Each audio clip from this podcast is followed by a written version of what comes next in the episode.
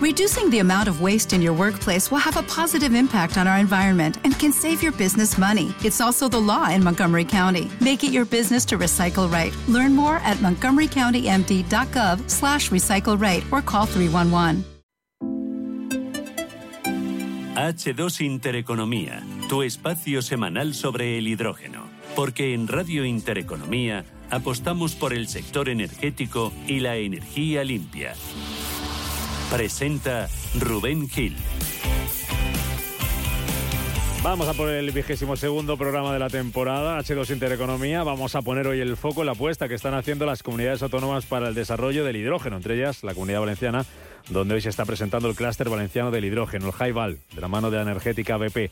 Nos vamos a ir enseguida hasta allí para hablar con nuestros compañeros de Radio Intereconomía Valencia. También vamos a hablar, como no podía ser de otra manera, con África Castro de H2B2. Vamos a abordar con ella algunas de las principales noticias del sector, como el nuevo modelo de coche de hidrógeno que va a poner en marcha Honda o la situación energética de Alemania, uno de los países más afectados desde el punto de vista de la energía por la guerra en Ucrania y que ahora está subastando centrales de hidrógeno. Comenzamos. Lo hacemos como siempre contando noticias, las que nos deja el eh, ámbito del hidrógeno en los últimos siete días con Paloma Arnaldos. El mercado del hidrógeno crecerá en 2023 a pesar de la ralentización de la economía mundial. Así lo prevé la empresa líder en datos y análisis Global Data. En 2022 la capacidad de producción de hidrógeno verde superó las 109.000 toneladas por año en todo el mundo, lo que supuso un crecimiento del 44% sobre el año anterior. España será el mayor productor de hidrógeno de Europa. Declaraciones del ministro de Energía de los Países Bajos al diario Expansión. Este país acaba de firmar con España un acuerdo estratégico para colaborar en la carrera comercial del hidrógeno. El gobierno anuncia una nueva convocatoria de 150 millones de euros para impulsar el hidrógeno. Se lanzará en las próximas semanas, tal y como avanzaba la ministra para la Transición Ecológica, Teresa Rivera. Los 150 millones de proyectos pioneros se enmarcan en una convocatoria de 300 millones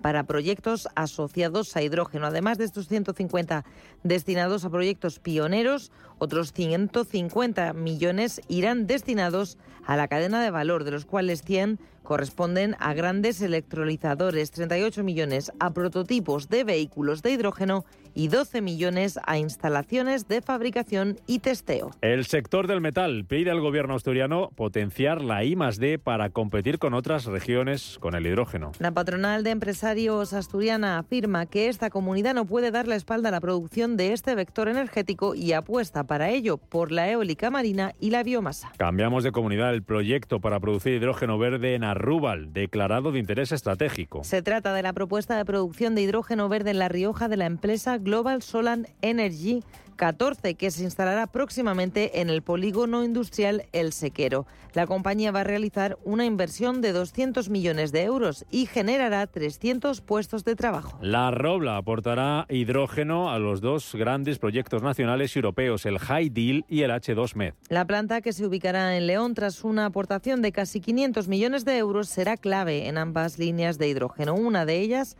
atenderá en mayor medida el consumo nacional y la otra apunta a las exportaciones.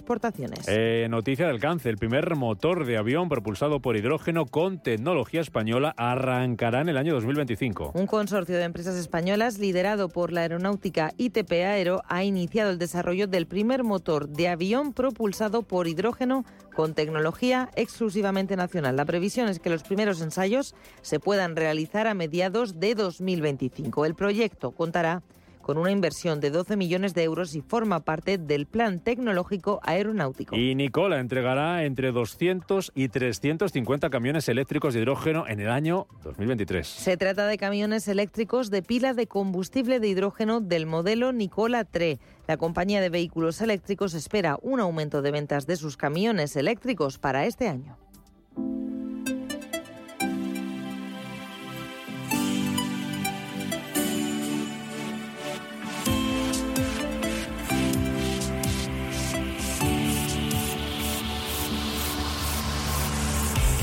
H2 Intereconomía, tu espacio semanal sobre el hidrógeno. Porque en Radio Intereconomía apostamos por el sector energético y la energía limpia.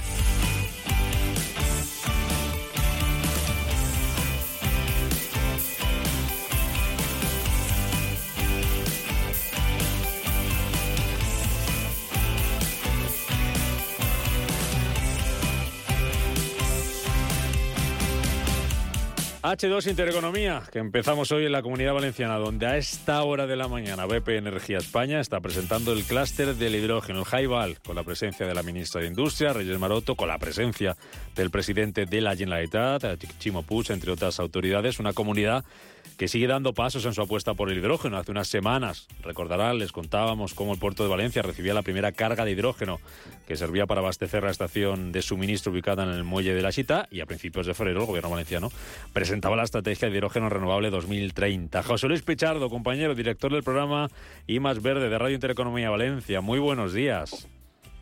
¿Qué tal? Muy buenos, muy buenos días. Bueno, y más verde que la tenemos a, nivel nacional también, ¿eh? que es a partir de las 2 de la tarde, don Rubén. A partir de las 2 de la tarde en Radio Intereconomía. Se te puede escuchar hablando de renovables y seguro que alguna vez hablando también de hidrógeno y de lo que está haciendo la comunidad valenciana. José Luis, ¿cuáles son esas líneas básicas, esos ejes principales de esa estrategia hidrógeno renovable 2030 que presentaba hace unas semanas la comunidad? ¿Qué hay que saber de esto? Bueno, pues lo que hay que saber es que al final es un cumplimiento de hoja de ruta, digamos, con ese objetivo u horizonte del año 2030, como todo el mundo bien conoce, dentro del marco de las directrices europeas, a lo que hay que sumar pues nuevas apuestas que pueden venir de cara al futuro, la famosa gigafactoría de Volkswagen y otros también clústeres que poco a poco le puedan dar forma, por ejemplo, al tema del suministro, el desarrollo, la elaboración de este componente de esta energía, del hidrógeno, que tiene como gran reto, francamente poder ser una alternativa no energética, que es ahora mismo lo que está, como todo el mundo sabe, en tela de juicio. La comunidad valenciana tiene en esto un interés muy importante, muy especial, porque tú acabas de anunciar que efectivamente la ministra Reyes Maroto pues está hoy aquí con motivo de la celebración de Cebisama, de esa gran feria de la cerámica del azulejo, y si me lo permite Rubén, pues te cuento rápidamente de dónde viene uno de los grandes problemas, uno de los grandes retos y uno de los grandes objetivos que tenemos precisamente para intentar optar por el hidrógeno. Venga, adelante, cuéntame. ¿Eh? Esto viene pues porque ahora mismo, eh, ya sabes tú que la patronal cerámica dice Saster dice, bueno, es que, claro, tenemos, nos enfrentamos a la situación del gas, con la crisis que tenemos derivada de Ucrania. Por ejemplo, la comunidad valenciana sigue muy pendiente de en algún momento poder restablecer ahora mismo las relaciones con Argelia para ese suministro de gas y, por tanto, hay un interés especial en el hidrógeno. Problema de lo que se quejan los azulejeros de manera notoria es que dicen, ahora mismo no tenemos una alternativa a ese suministro. Por tanto, porque no hace tantos años, precisamente, el sector cerámico apostaba claramente por el gas para producir electricidad. Paradojas de la vida ahora, donde está el problema es en el gas. Claro, el hidrógeno podría ser una alternativa de suministro energético, podría ser. En ese empeño está trabajando Timo Puig y bueno, ya el futuro gobierno valenciano que surja de las urnas el próximo día 28 de mayo. Pero a día de hoy, Rubén, hay mucho eh, escepticismo, mucho pesimismo ahora mismo desde la patronal Aster porque no ven una alternativa a corto plazo de ese suministro energético. El hidrógeno podría jugar ese papel, sí, pero no parece que sea ahora mismo. Eh, hablando de la cerámica, ya que lo estás comentando, José Luis, eh, por ejemplo, en esa hoja de ruta eh, para el año 2030, es que anunciaba esa estrategia de hidrógeno renovable el gobierno de la comunidad valenciana, se habla, por ejemplo, de poner en marcha pilotos de testeo de desarrollo de equipamiento industrial avanzado para generar y aplicar hidrógeno renovable. Hablan de alcanzar una producción de 30.000 toneladas al año de hidrógeno a partir de energías, de energías renovables, de tener en funcionamiento instalaciones de electrólisis con potencia total de al menos 350 megavatios. Y dicen también cubrir como objetivo el 25% del hidrógeno consumido en la industria química y cerámica y también la industria de refino con hidrógeno renovable. Es una industria muy importante allí, la industria cerámica, hay muchos proyectos impulsando el hidrógeno y uno en particular en relación a la cerámica es el Orange.bat de Smart Energy va a desarrollar un electrolizador de 100 megavatios en Castellón alimentado por energía 100% renovable. Se va a poner en marcha en el año 2025 y, entre otras cosas, José Luis, se busca descarbonizar la industria de la cerámica muy potente, como decimos y como bien sabemos, en aquella comunidad. ¿no?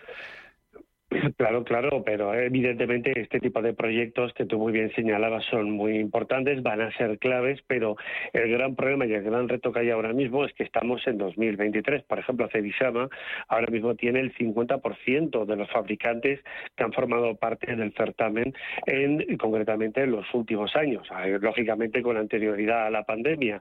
Entonces, claro, son proyectos, como apuntaba anteriormente, de futuro, donde también tendrán papel pues, eh, esa gigafactoría y de baterías y con todo lo que ello conlleve en distintas modalidades de desarrollo energético. Pero el gran problema y el gran reto que se enfrenta la industria azulejera es que no tiene una solución a corto o medio plazo. Resultado, pues ERTES que, por desgracia, se van acumulando y que lamentablemente ponen al sector en una situación muy compleja. De hecho, hay un detalle también muy significativo y es que ayer Chimo Puig anunciaba que se podrían conceder créditos bonificados, como bien sabes, una con una parte no reembolsable, porque recordemos que Pedro Sánchez, que el gobierno de España prometió ayudas por importe de 450 millones de euros.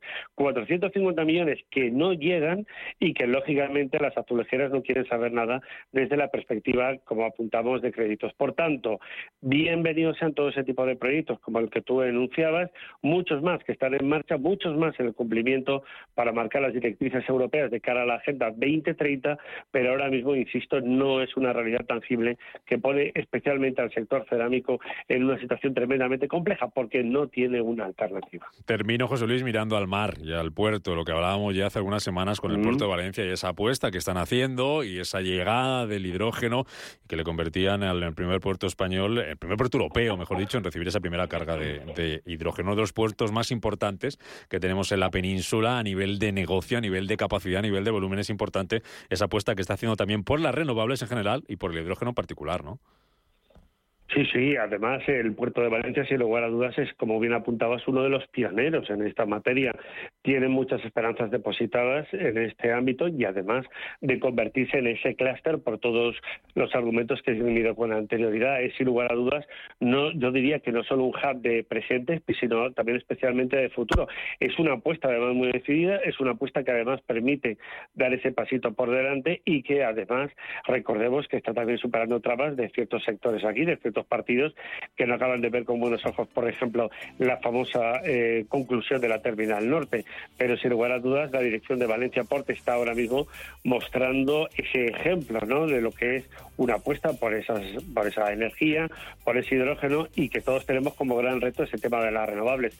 Creo francamente que Valencia Porte ahora mismo está en una tesitura muy interesante en este ámbito, Rubén. Que sigáis contándolo. Eh, José Luis Pichardo, Radio Intereconomía Valencia, director del programa I Más Verde. ¿A qué te escuchamos? Recuérdamelo. A las 2 de la tarde, en un ratito, después del informativo. Muy bien, José Luis, compañero, un abrazo, que vaya muy bien. Gracias. Un fuerte abrazo, fuerte abrazo. Venga, hasta ahora.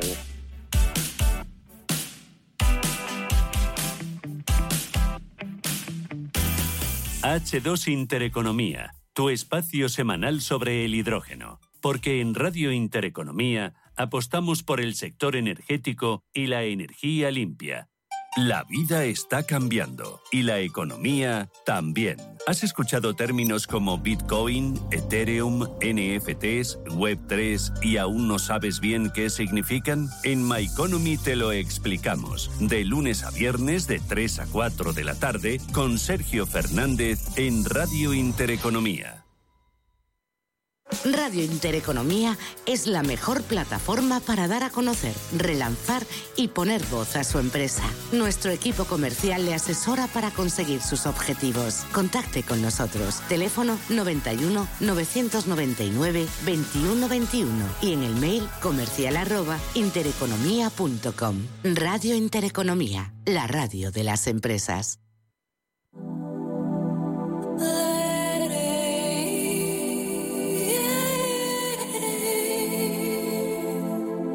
Ruta 42. Los sábados a las 8 de la tarde en Radio Intereconomía. Un viaje infinito por las grandes músicas. Ruta 42. Un programa de Joaquín Martín. Mercado de divisas, la actualidad del euro, el dólar, la libra y todo el mercado forex. Un programa presentado por Raúl Castillo.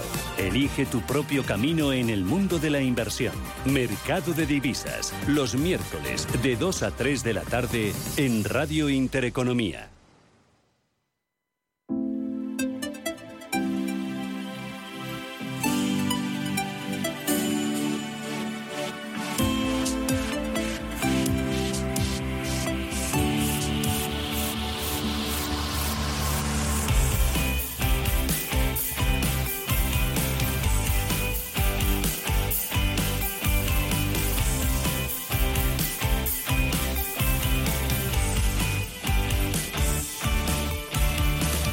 H2 Intereconomía, tu espacio semanal sobre el hidrógeno. Porque en Radio Intereconomía apostamos por el sector energético y la energía limpia. Presenta Rubén Gil. Seguimos en H2 Intereconomía en este martes, último día del mes de febrero, y seguimos hablando de noticias, conociendo cosas y viajando. Vamos a buscar esta mañana a África Castro, que es la directora de desarrollo de negocio de H2B2. África, ¿qué tal? ¿Cómo estás? Muy buenos días. Pues muy buenos días, Rubén. Que nos vamos a buscarte hoy a la Comunidad Valenciana. Se está presentando allí el clúster del hidrógeno de la Comunidad Valenciana y te ha tocado hacer acto de presencia, ¿no? Qué importante, África, es esto de que las comunidades, que los gobiernos autonómicos estén ayudando, trabajando, potenciando el desarrollo del hidrógeno y, los clústeres, ¿no? Que hemos hablado ya muchos, con muchos de ellos, ¿no? Con el, eh, con los valles del hidrógeno también, valle del hidrógeno de Aragón, el de Asturias, el de Andalucía. Qué importante África. Sí, a ver, pero al final es lo que venimos insistiendo varias veces es la oportunidad. O sea, es una oportunidad para desarrollo económico y precisamente, o sea, es que casi me gusta decir eso de que España convertirse en hub y cada una de las regiones obviamente quiere y, aprovechar esas fortalezas que tienen, ya sea recursos renovables, la red de gas, como comentamos el caso de Extremadura, es para producir y mandar, bombear hidrógeno renovable a Europa. Mm, de la, de la Comunidad Valenciana, que enseguida vas a estar tú por allí, eh, ¿qué esperas? Correcto, en Castellón. No, hombre, a ver, precisamente Comunidad Valenciana, pues como hemos visto, cada una de las regiones se apoya en su tejido industrial, en, cuál es su fortaleza. En caso de la Comunidad eh, eh, Valenciana, pues estamos hablando, pues la refinería, en este caso que tenemos en Castellón, esa industria cerámica, que es una industria intensiva en energía, pues todo eso al final se refleja en un desarrollar el hidrógeno renovable en torno a esta oportunidad industrial. Bueno, pues eh, estaremos muy pendientes y en próximas semanas eh, intentamos hablar con, con eh, la comunidad valenciana para conocer también lo que están haciendo por allí desde el, desde el ámbito del, hidrógeno. vamos a hablar de noticias. empezamos por Onda, si quieres, así que nos vamos desde, desde Japón, desde, perdón, desde la comunidad valenciana y desde Extremadura hasta Japón, porque ha confirmado que en 2024 va a lanzar un coche de hidrógeno basado en un modelo, en el CRV. Pero bueno, esto para más técnicos sabrán un poco de, de qué hablamos. A ver, ¿esto, ¿esto qué es? ¿Qué, qué, qué, ¿Qué es exactamente lo, lo, que, lo que anuncia Honda y los avances para este año? Honda, lo que, lo que ha venido esta noticia, digamos, que refleja ahora, es esa apuesta de Honda, de este fabricante en el ámbito de automóviles, o sea, más centrado en el ámbito de automóviles, en, en, planes de innovación hidrógeno y en concreto en la parte de la pila de combustible, o sea, el sistema de propulsión a bordo de los vehículos. Su apuesta va por los turismos, pero va también por los vehículos comerciales y la maquinaria de construcción. Y luego, aparte de plantas de generación estacionaria, o sea, plantas de generación de energía, comentaremos también la parte de emisiones espaciales como que es un, pues un poco más novedoso, ¿no? Sí. Pero lo que viene a reflejar al final son 30 años de investigación que lleva haciendo Honda, no solo, o sea, se ha apoyado, pues, por ejemplo, 10 años de, de colaboración con General Motors para desarrollar la siguiente generación de pila de combustible. O sea, no es el primer sistemas desarrollan, pero es esa siguiente generación para reducir costes, aumentar durabilidad, las prestaciones, o sea, mejora el producto y abaratándolo. Y lo que y lo que están desarrollando es también, o sea, estamos llegando ahora cuando presenta, tú has hablado de que quieren sacar el siguiente modelo en 2024, para eso están ahora mismo en pruebas en carretera. Y están teniendo pruebas con un camión de carga pesada, este caso desarrollado con Isuzu, y de camiones comerciales, también desarrollados con Dongfeng Motor. Mm, eh, o incluso excavadoras o palas mecánicas. Claro, es importante eso que dices, África, y perdona que te corte, ya te dejo seguir, en eso del coste, porque este anuncio de, de Honda, esta confirmación, lo hace, creo, corrígeme, tras abaratar la pila de combustible, ¿no?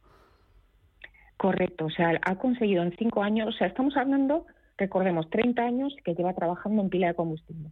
En los últimos cinco ha conseguido que el coste pase a ser el 33%, o sea, lo ha dejado en un tercio. Estamos hablando, obviamente, estos son muchos esfuerzos de, desarrollo para llegar a esta barra. Y además, insistamos en una cosa, no solamente voy a hacerlo más barato, no, es que quiero que dure más, quiero que cumpla todas las prestaciones. O sea, estamos pidiendo que maximice las prestaciones abaratando costes en, paralelo.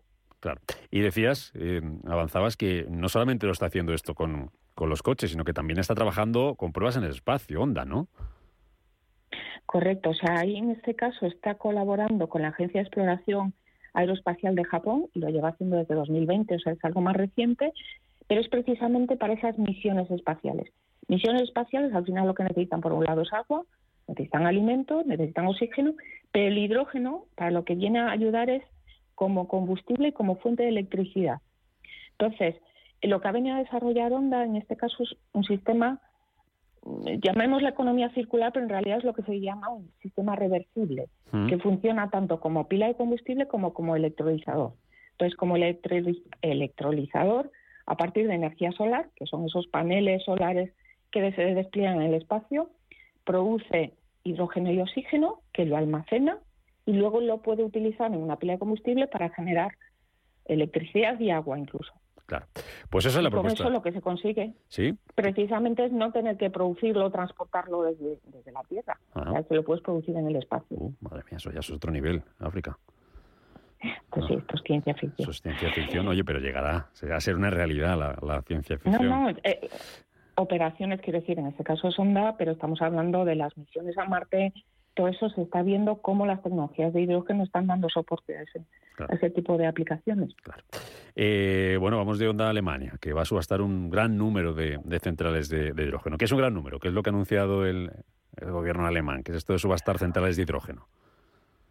Sí, sí, es que dicho así, a ver, lo que viene a decir es eh, subastar, igual que estamos ahora hablando de subastas de energía renovable, lo que se viene a decir es subaste, o sea, que se subaste la molécula. O al final es que se produzca de forma masiva eh, eh, hidrógeno renovable y pensado como sistema de respaldo. O sea, lo que quiere precisamente Alemania y la gran crisis que tiene ahora mismo es precisamente por, por dependencia energética. Es decir, la, eh, Alemania es un país que debe importar fósiles, tiene poca materia prima, es un país muy industrial, con lo cual tiene una gran demanda energética.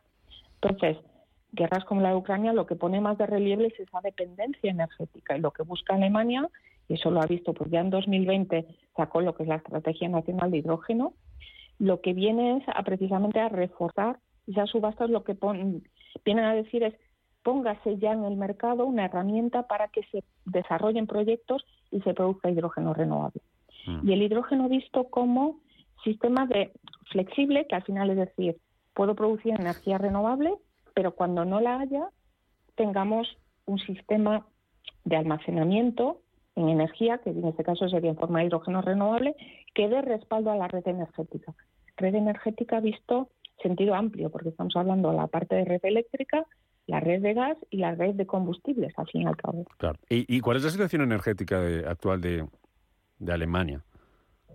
Como decíamos, esa dependencia. Por un lado es esa dependencia, que deben de importar su energía y con, en medio con esa transición energética que es me estoy cerrando en centrales nucleares y quiero completar el cierre del carbón en la década en la década de 2030. Entonces, precisamente es a lo que tienes que mirar es ese hidrógeno y a una forma de almacenarlo, un vector como, como el hidrógeno. O sea, energías renovables e hidrógeno. ¿Y lo de subastar centrales de hidrógeno es muy habitual? Se está bien, a ver, estamos acostumbrados a hablar de las subastas de energía renovable. O sea, precisamente, pues los nodos de transición justa que han, que han sacado ahora, hemos sacado en España, precisamente con esa transición de las centrales térmicas de carbón que hemos cerrado y esos nuevos nodos entonces que aparecen de, energía renovable. Entonces, subastar es como ese, ese acceso a la red eléctrica para poder volcar. Pues subastar lo que se está viendo, igual que hay subastas también de gas, es decir, lo que quiero es que generar esa demanda es, al fin y al cabo, es que haya esa producción porque tienen asegurada la comercialización de ese gas. Mm. Una, Ese es el término subasta. Mm. Una última cuestión para, para terminar. Lo contábamos en, las noticias, son las declaraciones del eh, ministro de Energía de los Países Bajos en el diario Expansión. Recordemos que este país ha firmado hace muy poquito, aquí lo contábamos, África, un acuerdo con España para, para, para colaborar en esta carrera que se ha abierto por el hidrógeno y dice que España será el mayor productor de hidrógeno de Europa. ¿Qué te dice? Mm, venimos, es, esa apuesta que hemos visto en las regiones, en los diferentes valles, que estamos viendo en el, al gobierno central y estamos viendo también las grandes corporaciones son las pequeñas empresas tecnológicas. Es esa oportunidad y al final es, España tiene los ingredientes para producir hidrógeno renovable de forma muy competitiva porque tenemos muchos recursos renovables y al final el precio de la electricidad es la base para, ese coste económico del hidrógeno renovable y tenemos también infraestructura portuaria e infraestructura gasista. Eso nos permite canalizar ese hidrógeno renovable que produzcamos en España a Europa, pero incluso también el que importemos. Recordemos, el objetivo de Europa es el objetivo para precisamente quitarnos de esos combustibles fósiles rusos, 10 millones de toneladas, sí, millones de toneladas producidos en Europa, mm. gran parte de ellos en España, y 10 millones importados, norte de África, etcétera que podría ser a través de España. Bueno, pues trabajo hay, como siempre contamos, y hay que intentar aprovechar esas oportunidades. África Castro, H2B2, que vaya muy bien. Hoy el periplo por, por tierra valenciana y hablamos el martes que viene, ya estaremos en marzo. Esto va, esto va que vuela. Así que cuídate, pasa un feliz martes. África, gracias. Gracias, hasta luego. Así que vamos cortando, que nos queda poco tiempo ya para que sea a las 12 del mediodía. Llegan las noticias a esa hora a la sintonía de Radio Intereconomía. Después a media sesión con Rafa Jiménez al frente. Y mañana estamos por aquí los de Capital madrugando, puntuales a las 7 de la mañana. Ya será 1 de marzo. Cuídense, adiós.